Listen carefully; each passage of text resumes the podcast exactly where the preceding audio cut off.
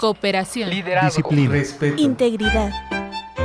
Ética en el servicio público. Código de conducta. En palabras de Zig Ziglar, la herramienta de persuasión más importante que tienes en todo tu arsenal es la integridad.